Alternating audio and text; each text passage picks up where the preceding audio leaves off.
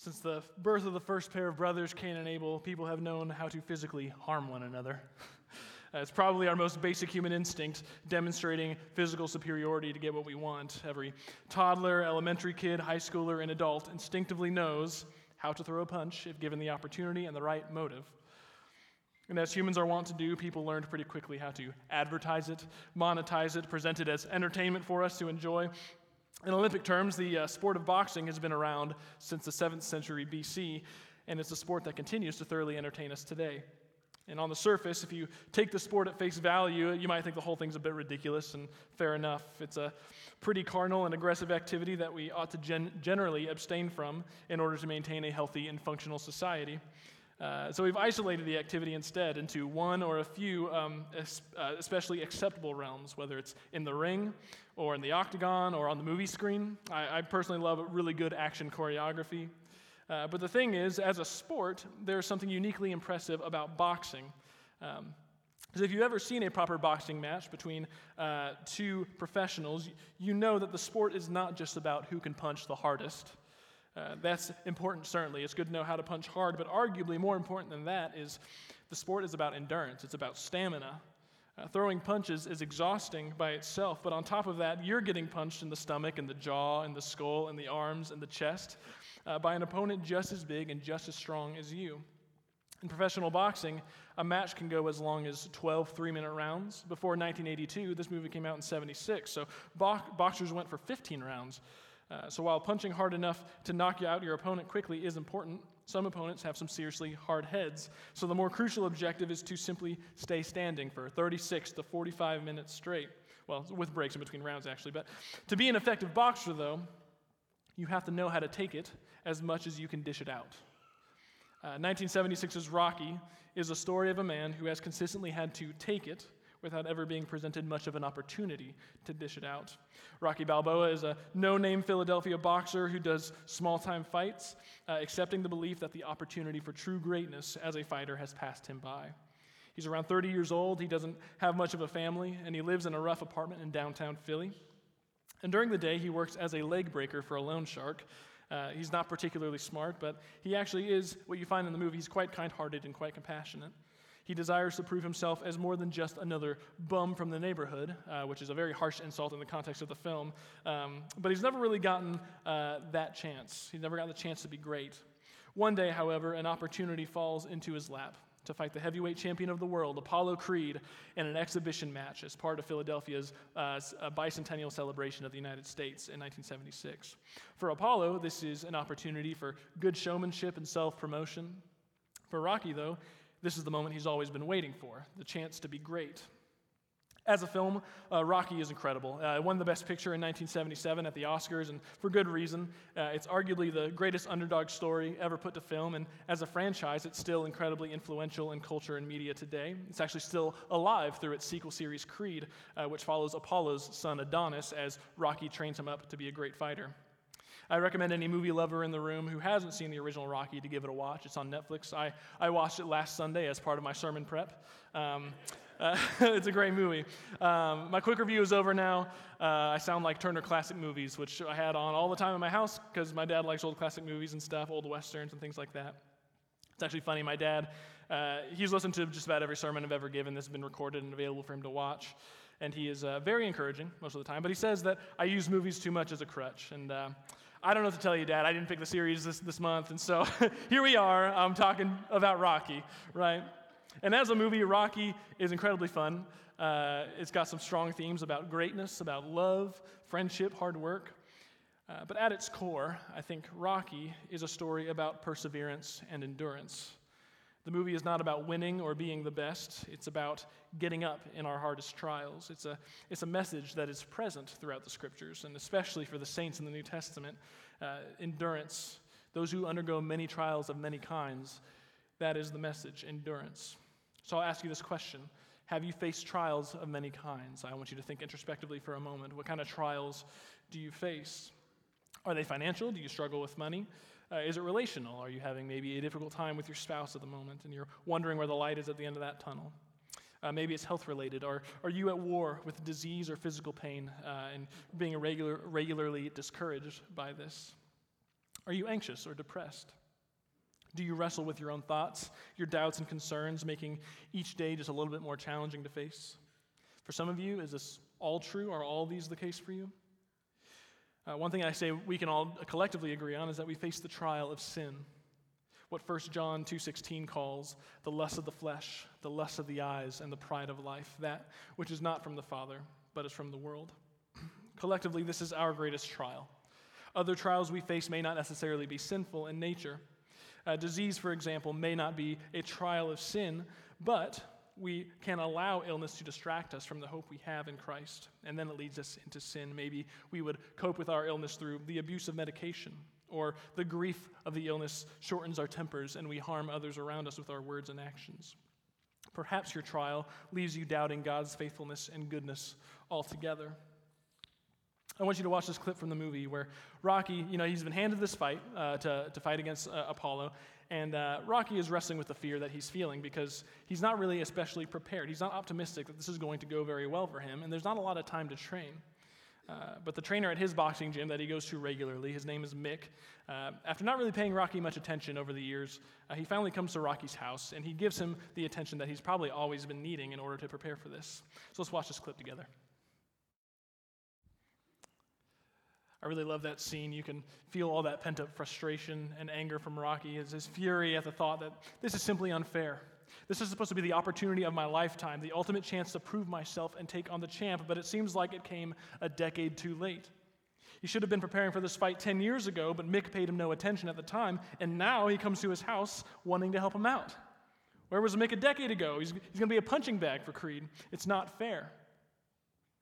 I know the temptation of feeling as though God has wronged me. I'm sure that's an easy trap for some of you too. God, why am I dealing with this? Why can't it just stop already? Where is the relief? This is too much for me. This is Job's spiritual war in the scriptures as his life crumbles to pieces after he loses his children and his livestock and his land and being plagued with illness. Job cries out to God in grief and he says this in Job 10. He says, I loathe my life. I will give free utterance to my complaint. I will speak in the bitterness of my soul. I will say to God, Do not condemn me. Let me know why you contend against me.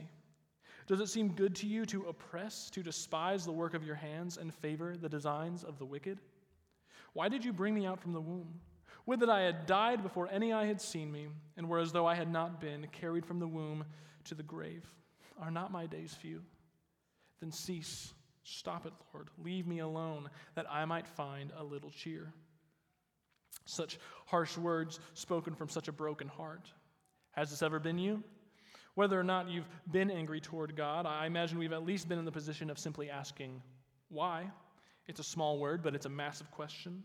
Why does a good God permit such suffering in this world? God, why have nearly 100 people, or over 100 people now maybe, uh, died in fires in Hawaii? God, why do I have this disease? Why can't I shake the anxious thoughts and the feelings that I have? Why am I being strangled in my sin? These aren't unreasonable questions. And the church has made great effort throughout history to make logical, theological cases for the permission of evil and suffering under the sovereignty of an all good God. These cases historically are called theodicies. Uh, St. Augustine's Theodicy says this that we should expect evil as a natural result of a fallen and sinful world. The fact that we have any joy, any grace at all, uh, any, any, any fun, any happiness at all should be seen as evidence of God's sovereign love and grace towards us. St. Irenaeus says that uh, some suffering comes from free will, and the option to choose evil must be present if we're going to choose what is righteous, namely faith in Christ. Still, uh, some of these explanations leave us a bit unsatisfied or in our hurt, and I don't intend to perfectly answer the question of suffering for you today. I don't think these explanations are pointless or bad or a waste of time. I think they're good mental exercises, good spiritual exercises as well to come up with, uh, to, to, contemplate reasonable arguments for why we suffer. But I don't think I can easily comfort a grieving mother who has miscarried uh, by giving her a well reasoned syllogism. Uh, nor do I think it would be very wise to discard your grief because, after all, this is what we should expect from a fallen world. Instead, what I can say to you today is that there is a God who loves you, there is a God who grieves with you, and who has suffered death on our account so that we know that all things are restored in Him. In that clip, you see Rocky venting his anger and frustration for a few minutes, and after a few punches and elbows dealt to his door, he, he stops for a second. The camera pans to Mick, who's walking away down the street before Rocky chases him down. You hear no words spoken, just that sweet, and, uh, sweet but somber Bill Conti soundtrack. And Rocky wraps his arm around Mick, shakes his hand, and goes back into his home, implying that he will uh, accept the training that Mick offers. After all the anger, Rocky has that moment of clarity. The, the only one that could possibly help me train up for this fight has just offered to help me, and I sent him walking. And that doesn't make a whole lot of sense. Suffering can be brutal uh, and sometimes isolating, but it doesn't make sense to abandon the God of peace in your hurt. What makes sense is to ask from God what he promises he will give you. Job sees this even in his steadfastness before the Lord. We read Job 10, but just a few chapters later, Job 13 says this Though he slay me, I will hope in him. Yet I will argue my ways to his face. This will be my salvation, that the godless shall not come before him. Job says, I don't know why God is allowing this, but I have hope in him. I will ask him many questions. I will uh, I will ask so many questions and I will wonder why, but I will find salvation in him and know that abandoning God is a far worse prospect. And this is part of the gospel. Because of our sin, you and I were destined to suffer eternally and hopelessly, but, but God, in his mercy, he has relented wrath upon us by the crucifixion of his only begotten Son. The judgment that was on you and is on me has now been placed on a perfect sacrifice, Jesus Christ, and all who believe in his name are saved to eternal life. It is a far, far better prospect to find ourselves in the arms of the God who promises life than to bitterly withhold ourselves from him because of our sin and be destined to an eternal death. So, this is my call to you today, saints of Jesus Christ, brothers and sisters in the kingdom of God here in Greenville, those who are joyful and content, and to those who grieve and suffer in the flesh. Hold fast to what you have professed. Jesus Christ is risen from the dead. He is reigning on high, and He is coming again to restore us and creation.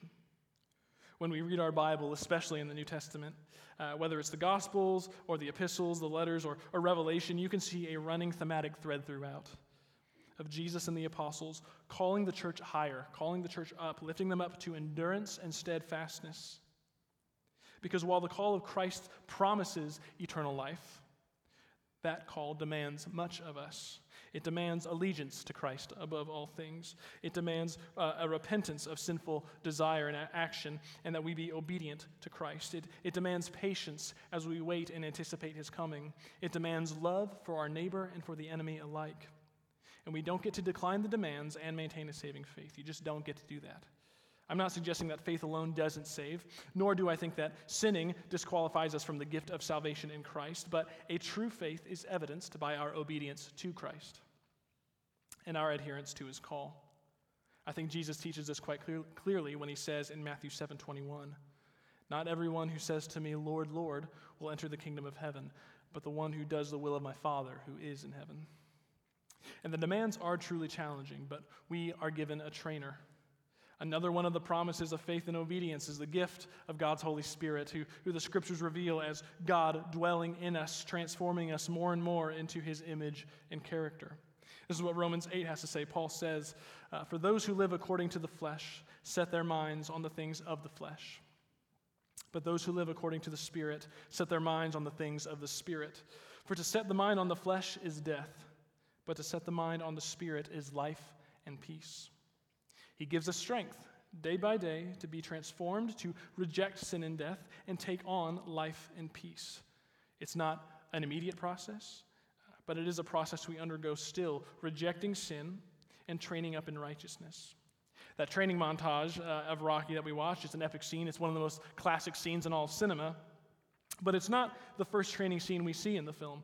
Uh, the first time we see Rocky training, he, he wakes up exhausted and prepares for a run. He, he cracks five eggs and, and drinks the yolk straight out of a cup. It's disgusting. Uh, he even concludes his run uh, at the top of the steps of the Philadelphia Museum of Art, the exact same place where the montage ends. Um, but in the first time, he's, he gets to the top, he's kind of limping his way up, and he's breathing really heavily, and he's holding his side, and you can tell he's in pain. He's uh, physically not ready. And then he, he coughs, and then he limps his way back home. He knows he has a long way to go to train for this fight. I'm not much of a long distance runner myself, but I, I did train for a half marathon in college. It was simultaneously the worst I've ever felt and the best I've ever felt in my whole life. Um, but nothing was worse than that first four mile run. It was the, the end of the first week of training. I never ran that far. The furthest I'd ever gone was a 5K, about 3.1 miles. Um, I know the thing is we have some track and cross country people maybe from the college here today. Hey, I'm embarrassing myself in front of you. That's okay. Uh, but it was January, and uh, I was preparing for my first four mile run, and uh, it was cold outside, and so I opted to run on a treadmill at Ozark and um, in a very not well air conditioned room, and it was unbelievably boring. Uh, all you can do when you're running on that far on a treadmill is just watch that distance meter go up. You know, it's 2.31, 2.32. It's just very slow. it's, it's very exhausting. Um, and it was the longest 40 minutes of my life. Again, I'm embarrassing myself at about 11 minute pace there. And the knowledge that I had 11 more weeks of training ahead of me was not especially exciting. Uh, however, the uh, half marathon was in April, uh, and with the encouragement of friends at school, I kept up with the training routine for the most part. There was a, a week in there where I got sick, and so I only got up to about eight miles uh, of training before the actual half marathon. But uh, I ran the race on April 1st, uh, 2017, and April Fool's Day, I kind of had this thought in my mind that maybe the, the race wasn't real, like I would show up in Springfield and it wouldn't actually happen. but it, it, there were a lot of people there, so we all got pranked together. No, it happened. Um, and uh, wouldn't you know the first 10 miles of that race were kind of a cakewalk for me. I felt really good, actually, just, just going a nice, even 10, 11 mile pace. Uh, I think if Ben Harris ran that race, like, I mean, he would have beat me by like an hour. But, uh, but I didn't stop at all. That was my goal. I wanted to just run the race. I wanted to go uh, the whole time running. Uh, but the last 5K, the last 3.1 miles of that uh, mar- half marathon were pretty miserable. It was getting more and more difficult. I had much more labor breathing. and uh, I did cross the line eventually, though, and I, and I did it. I, I, didn't stop. That was just my objective to just go slow, but make my way. And the catharsis, the relief was fantastic. Uh, I, I, I, know they say you probably shouldn't do this after uh, running a long distance race, but I just chugged some water and I lay down in the grass as soon as I was done. It was 15 minutes. I was laying here. Lord, if you're going to take me, take me now. You know, I was, re- I was ready. Um, but this is what discipline is it's, it's painful up front, but it's transformative the longer you stick with it. And I, I, admit I've, I've not been that physically disciplined in my life ever since, but I remember seeing the progress, watching as my endurance and my willpower increased. I, I even started to naturally feel better the more that I ran. I, I slept better too. Um, there, are, there were tangible benefits to having physical discipline. Uh, Paul says this to Timothy about the nature of training and discipline. He says this in 1 Timothy 4. He says, Have nothing to do with irreverent, silly myths. Rather, train yourself for godliness. For while bodily training is of some value, godliness is of value in every way, as it holds promise for the present life and also for the life to come. What we do now how we train now, it'll pay dividends in our eternal life. My, my physical body, your physical body, it will waste away, it will break down, but our spiritual nature is being preserved for eternity in Christ. So that we, what we do now bears real consequences for our life ahead. We are forward looking people. As Christians, we have to be looking ahead, right? No one, no one trains and looks at the first day and says, This didn't go well, I'm done. Well, you shouldn't do that, right? You should look to the 11 weeks ahead when the half marathon comes. It hurts now, but in 10 weeks, you're going to feel great. Uh, we have to be forward looking people. We can't afford to not be people who look ahead to the spiritual life. So it's wise for us that we observe how we are training ourselves spiritually now. Paul's words here in 1 Timothy and, and throughout all of his letters are devoted to the reminder that there is more in store for us beyond the flesh. We are committed to that hope, to that promise. When pandemics come, and when tragedy befalls your family, and when families crumble and fall apart, when illness tears through your body, and when sin tempts your flesh, our spirits are held tightly in the grip of a good and holy God. He longs to see every believer hold on and to endure with discipline, faith, and wisdom, knowing that the reward beyond is greater than the trials we now face. There are greater things in store for us than simply our flesh. Uh, as Rocky's training comes to a head in the film, after the training montage and everything, the fight's approaching, uh, he begins uh, to experience some natural anxieties about the fight. Uh, he's in pretty good shape. He's been doing pretty well training and stuff, as you can tell.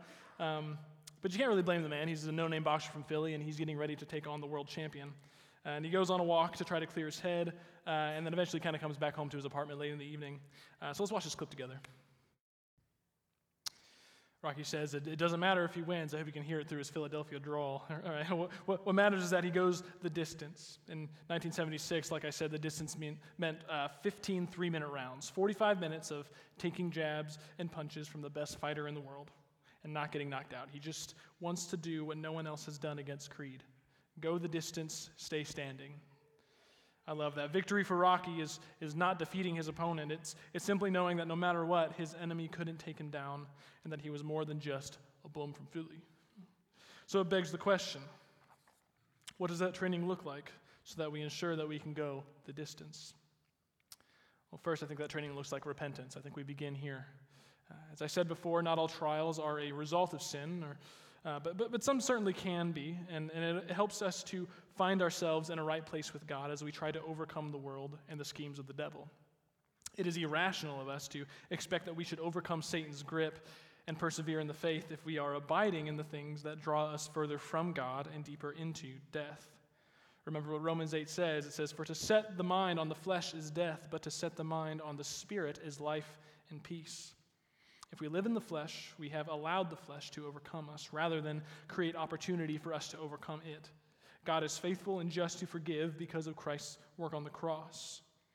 I would say make repentance a regular habit. I, I don't say this to encourage you to continue in sin so that you can continue to repent, but when you do sin, because all have sinned and fall short of the glory of God, don't sit in it, but repent again and again. It's a daily habit of repentance. Humbly and honestly and earnestly repent. Uh, confess that you are wrong and that God's ways are just and good, and seek to follow his standard. You can't be trained up in righteousness without confessing and denying your unrighteousness. Uh, number two, I would say this training looks like discipline. Uh, right? This looks like a few different things, uh, but I specifically mean spiritual disciplines. I think prayer is a great place to begin, as well as reading and studying the scriptures. Uh, as Paul writes in 2 Timothy 3, all scripture is breathed out by God and profitable for teaching, for reproof, for correction, and for training in righteousness, that the man of God may be complete, equipped for every good work. Reading scripture is necessary to knowing what is righteous. Uh, there are plenty of examples in the scriptures of unrighteousness as well, but I pray that you would look at those and see those as examples to not emulate. Um, but the, the common thread uh, in the scriptures is that we have a God who is orchestrating a plan of redemption in spite of our unrighteousness because he is righteous. It's necessary that we know what these scriptures say. Other disciplines may include uh, worship time throughout the day, um, maybe listening to the word read aloud. Something I think we forget about is that Scripture was written uh, and intended to be read aloud to communities of faith, because uh, a lot of them couldn't read. Um, and so it's good for us to hear the word read to us, I think. Uh, other disciplines include fasting for certain periods uh, or giving away money and, and possessions as a means of destroying earthly idols, uh, instead, leaning on the everlasting God, the one thing that'll last forever God in His fullness, God in His presence. The hardest things for us are the most transformative things. So, if something's especially difficult for you, if something's hard for you to let go, I think all the more you need to. All the more you need to lay that thing down. Number three in training is fellowship. Uh, part of the faith is, is acknowledging that you are not an only child, uh, you belong to a family. Uh, you are brothers and sisters grafted into the family by the shared blood of Jesus. Most of the time, when Paul or Peter or the other apostles write to have endurance and remain steadfast, they aren't talking to one individual person living by himself. They're talking to whole, living, active communities of believers.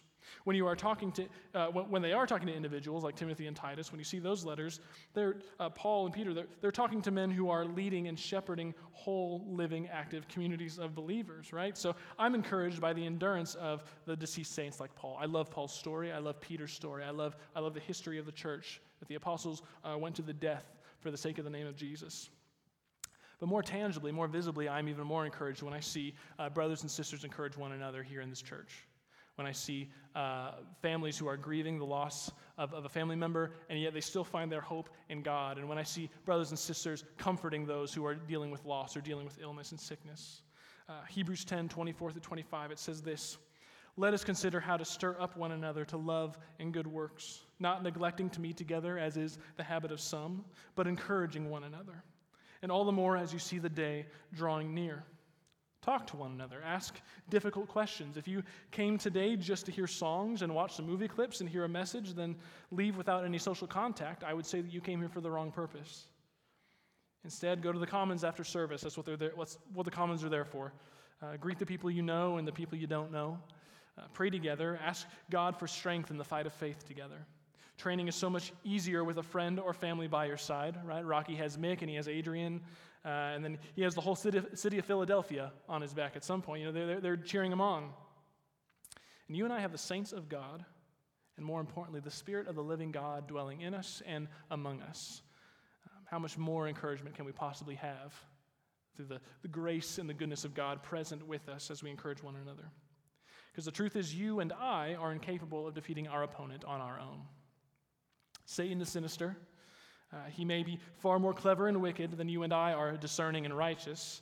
Uh, sin and death are uh, capable of having a chokehold grip on each of us, but by the work of Christ on the cross and in his name, you and I together can have assured victory in him. We go the distance because we know that at the end, if we endure, there will be true rest. We are confident in the victory of Christ. We can lay down in the grass forever that our shepherd, Lord Jesus, has led us to, and we can rest. But first, we must go the distance. The next clip is at the end of the film. The fight's been going on a while, and Rocky has impressed uh, with a strong opening. Uh, he knocks Creed down in the first round, and uh, it's pretty exciting. But as the fight goes on, uh, Creed responds in kind, and he is uh, showing him what a real champion looks like.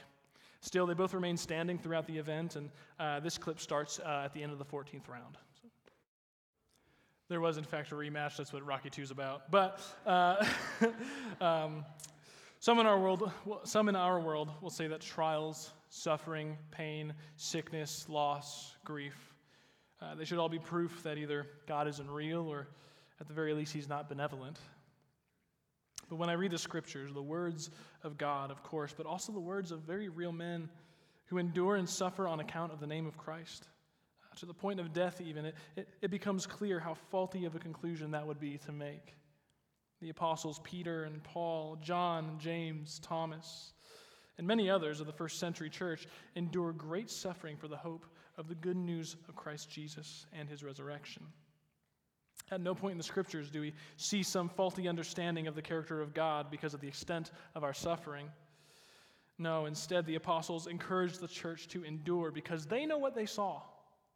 The apostles know what they saw. They saw a crucified Jesus who suffered unjustly and was killed but they also saw a resurrected Jesus who is now ascended and at the right hand of God the Father. They saw that.